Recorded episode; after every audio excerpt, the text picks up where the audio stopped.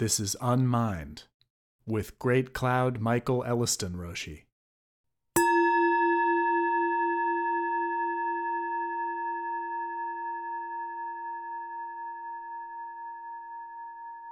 Self-fulfilling Samadhi, number 1.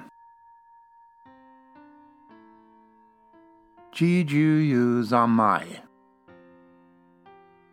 Oh, self-fulfilling. What Samadhi is that now? It is the real one. Master Dogen's written record is so extensive that it is difficult to select representative teachings, but almost impossible to cover them all. The two we have reviewed so far, Fukan Zazengi and Genjo Koan, are recognized as basic to his message. I feel that this segment's focus, Jijuyu Zammai, self-fulfilling Samadhi, is as well. Both terms in the title, self-fulfilling and Samadhi, require some explanation. I interpret the self-fulfilling part not as meaning fulfilling the self as we usually conceive it, the false or constructed self, but that the Samadhi discovered in Zazen is self-actuating and therefore self-fulfilling. In other words, we do not make this happen through our effort, but it is there, waiting for us to uncover it. Samadhi is interpreted in many ways in Zen literature. It is unfortunately sometimes wielded as mystical in-group jargon, as if the author understands it, ostensibly from experience, while you, the reader, do not. This reinforces the kind of us-and-them-ism far too prevalent in our culture. We are called upon to demystify Zen, including such jargon. Samadhi is often rendered as centered and/or balanced. That seems a sufficiently useful definition if considered in multiple dimensions: physical, emotional, mental, and even social balance. It comes from Zen. Dogen begins by credentialing his thesis. Now all ancestors and all Buddhas who uphold Buddha Dharma have made it the true path of enlightenment to sit upright, practicing in the midst of self-fulfilling Samadhi. Those who attained enlightenment in India and China followed this way. In other words, we are not just making this stuff up as we go along. All the great masters you may have heard and read about, revered, and tried to understand their teachings, including Buddha himself, did exactly as we are doing. They all sat in upright meditation as their central practice. It was done so because teachers and disciples personally transmitted this excellent method as the essence of the teaching. So all the many thousands of teachings in Buddhism that we may choose to study also stem from this method of Zazen. Verbal teachings, as such, do not transmit the essential matter, but simply point at it. Upright sitting, still enough for long enough, eventually reveals the essence of the teaching. In the authentic tradition of our teaching, it is said that this directly transmitted, straightforward Buddha Dharma is the unsurpassable of the unsurpassable. All other schools of teaching, bodies of knowledge, philosophical views, and practical instructions take second place at best. Buddha's tongue is said to be long and broad.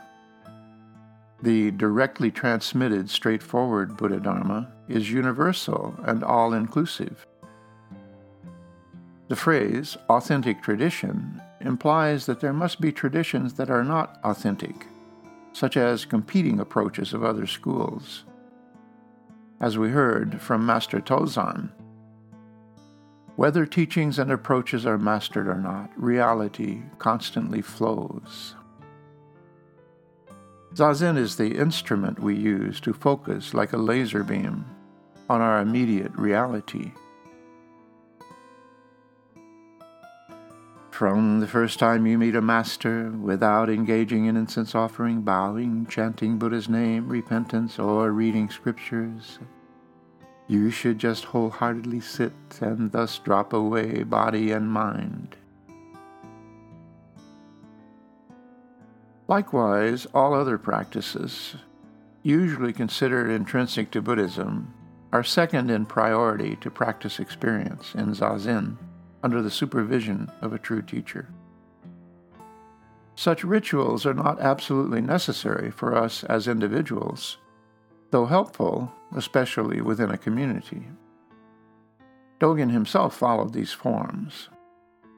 But we do not need to be overly distracted by concerns regarding social forms. If you have not yet met a true teacher, repetition of ritual may support you in your practice until you do. These routines are meant to be personally supportive psychologically and to promote harmony in the community. Completely eliminating traditional so-called Asian protocols surrounding meditation, which some Americans have suggested, will only result in substituting new rituals in their place. The main point the Master is making, of course, is his Johnny One Note insistence on sitting in Zazen with the emphasis on wholehearted effort. Dropping away body and mind, however, does not sound like a desirable goal, even if we could understand what Master Dogen means by it. When even for a moment you express the Buddha's seal in the three actions by sitting upright in Samadhi, the whole phenomenal world becomes the Buddha's seal and the entire sky turns into enlightenment. Now we're talking. This is sounding a lot more attractive. There's nothing outside this realization, and nothing that can keep you from it, if only you do not give up on Zazen. While not a causality, this is at least a correlation that we can draw with confidence. The corollary would be that if you are not sitting upright in Samadhi, chances are such a transformation will elude you. And the bonus is that it does not take any time at all, actually. In Dogen's effusive description, our world is utterly transformed in the blink of an eye. The three actions, incidentally, are those of body, mouth, and mind, just so you know. Because of this, all Buddha Tathagatas, as the original source, increase their Dharma bliss and renew their magnificence in the awakening of the way. Here Dogen claims an explicit causal connection, which suggests a kind of magical thinking.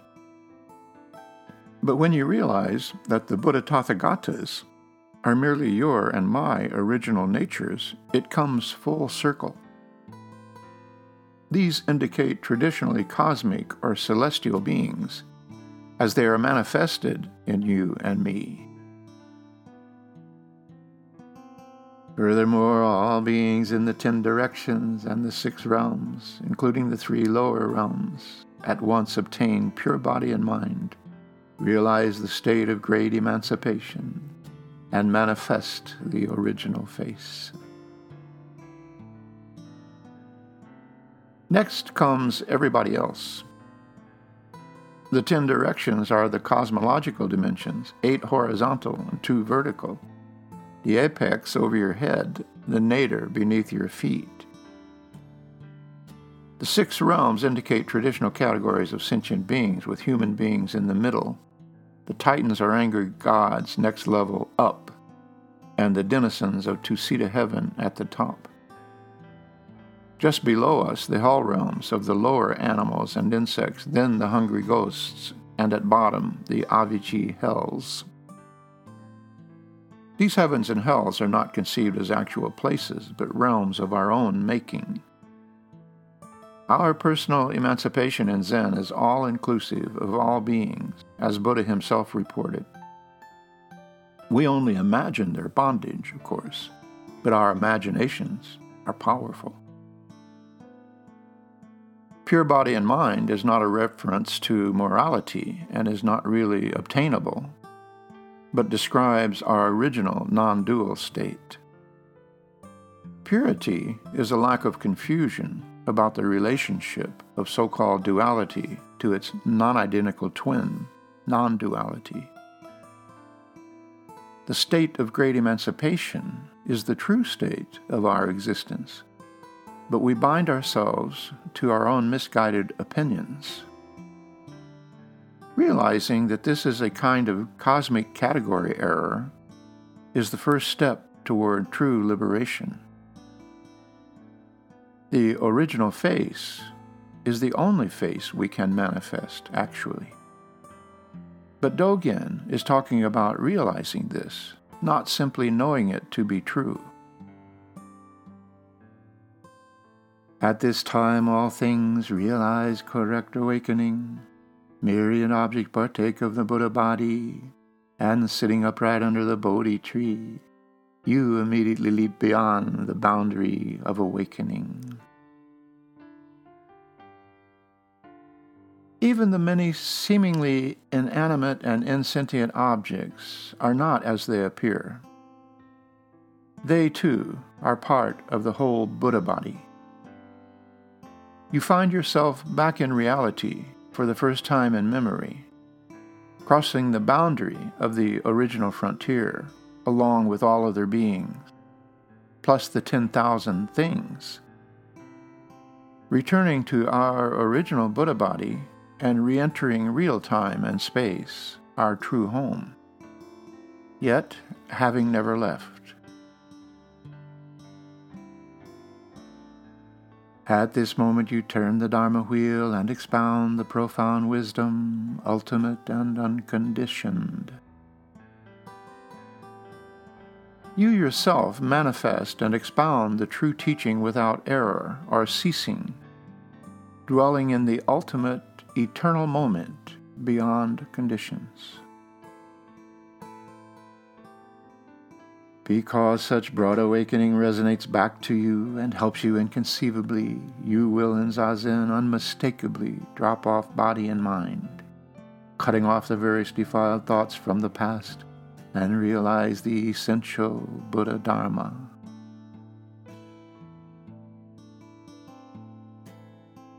Like an echo bouncing back from the distant valley, this awakening is a guaranteed slam dunk, in which the apparent separation of self and other appears as it really is. You find yourself not at all alone and not at all confused in any negative sense. Clarity is not separate from confusion and manifests as wonder or awe. The, quote, essential Buddha Dharma suggests that some Buddha Dharma may not be as essential as this direct insight. Along with negative, habitual thoughts, even your prior understanding of Dharma may constitute the various defiled thoughts that have bedeviled you in the past. Thus you will raise up Buddha activity at innumerable practice places of Buddha Tathagatas everywhere, cause everyone to have the opportunity of ongoing Buddhahood, and vigorously uplift the ongoing Buddha Dharma. Buddha activity may be ongoing, but it is not raised up unless and until we make the effort. This is effort without aiming at it, returning to the reality that precedes activity. In doing so, we benefit ourselves and others, a distinction without a difference. This is the Bodhisattva vow. Because earth, grass, trees, walls, tiles, and pebbles all engage in Buddha activity, those who receive the benefit of wind and water caused by them are inconceivably helped by the Buddha's guidance, splendid and unthinkable, and awaken intimately to themselves. The 10,000 things are all manifesting this activity of awakening, moment by moment, the four elements and fundamental forces included, inherent in nature as well as our bodies. The Buddha's guidance is innate and not a mystical emanation from a separate spirit or spooky action at a distance. Awakening intimately to ourselves is all-encompassing and simultaneously intimate. Those who receive these water and fire benefits spread the Buddha's guidance based on original awakening. Receiving the elemental benefits of this practice directly, recognized as compassion of the universe for allowing our very being, is the only real merit. It cannot be accumulated, but can be shared once we awaken to it. This awakening is original to the individual and simultaneously the Buddha's awakening. Because of this, all those who live with you and speak with you will obtain endless Buddha virtue and will unroll widely inside and outside of the entire universe, the endless, unremitting, unthinkable, unnameable Buddha Dharma. If you have original awakening, it will have a ripple effect on those around you, but only if you take the necessary action of sharing it with others. This means entering into the realm of skillful or expedient means, which are designed and intended to fit the recipient of the teaching. Communication is the message received, not the message sent. It all depends upon the sincerity of the aspiring student, as well as the genuineness of the teacher's insight. Correctly transmitted, it empowers others to accede to the same wisdom. As a force of nature, it is endless and unremitting, yet remains unthinkable and unnameable. Not your usual topic of discussion at cocktail parties. In the next segment, we will continue with the second half of Jijuyu Zammai, where Master Dogen continues his exposition of Buddha activity and goes into some of the caveats around misinterpreting his message so far. Please join when convenient for you. And do not hesitate to contact me with any questions or comments.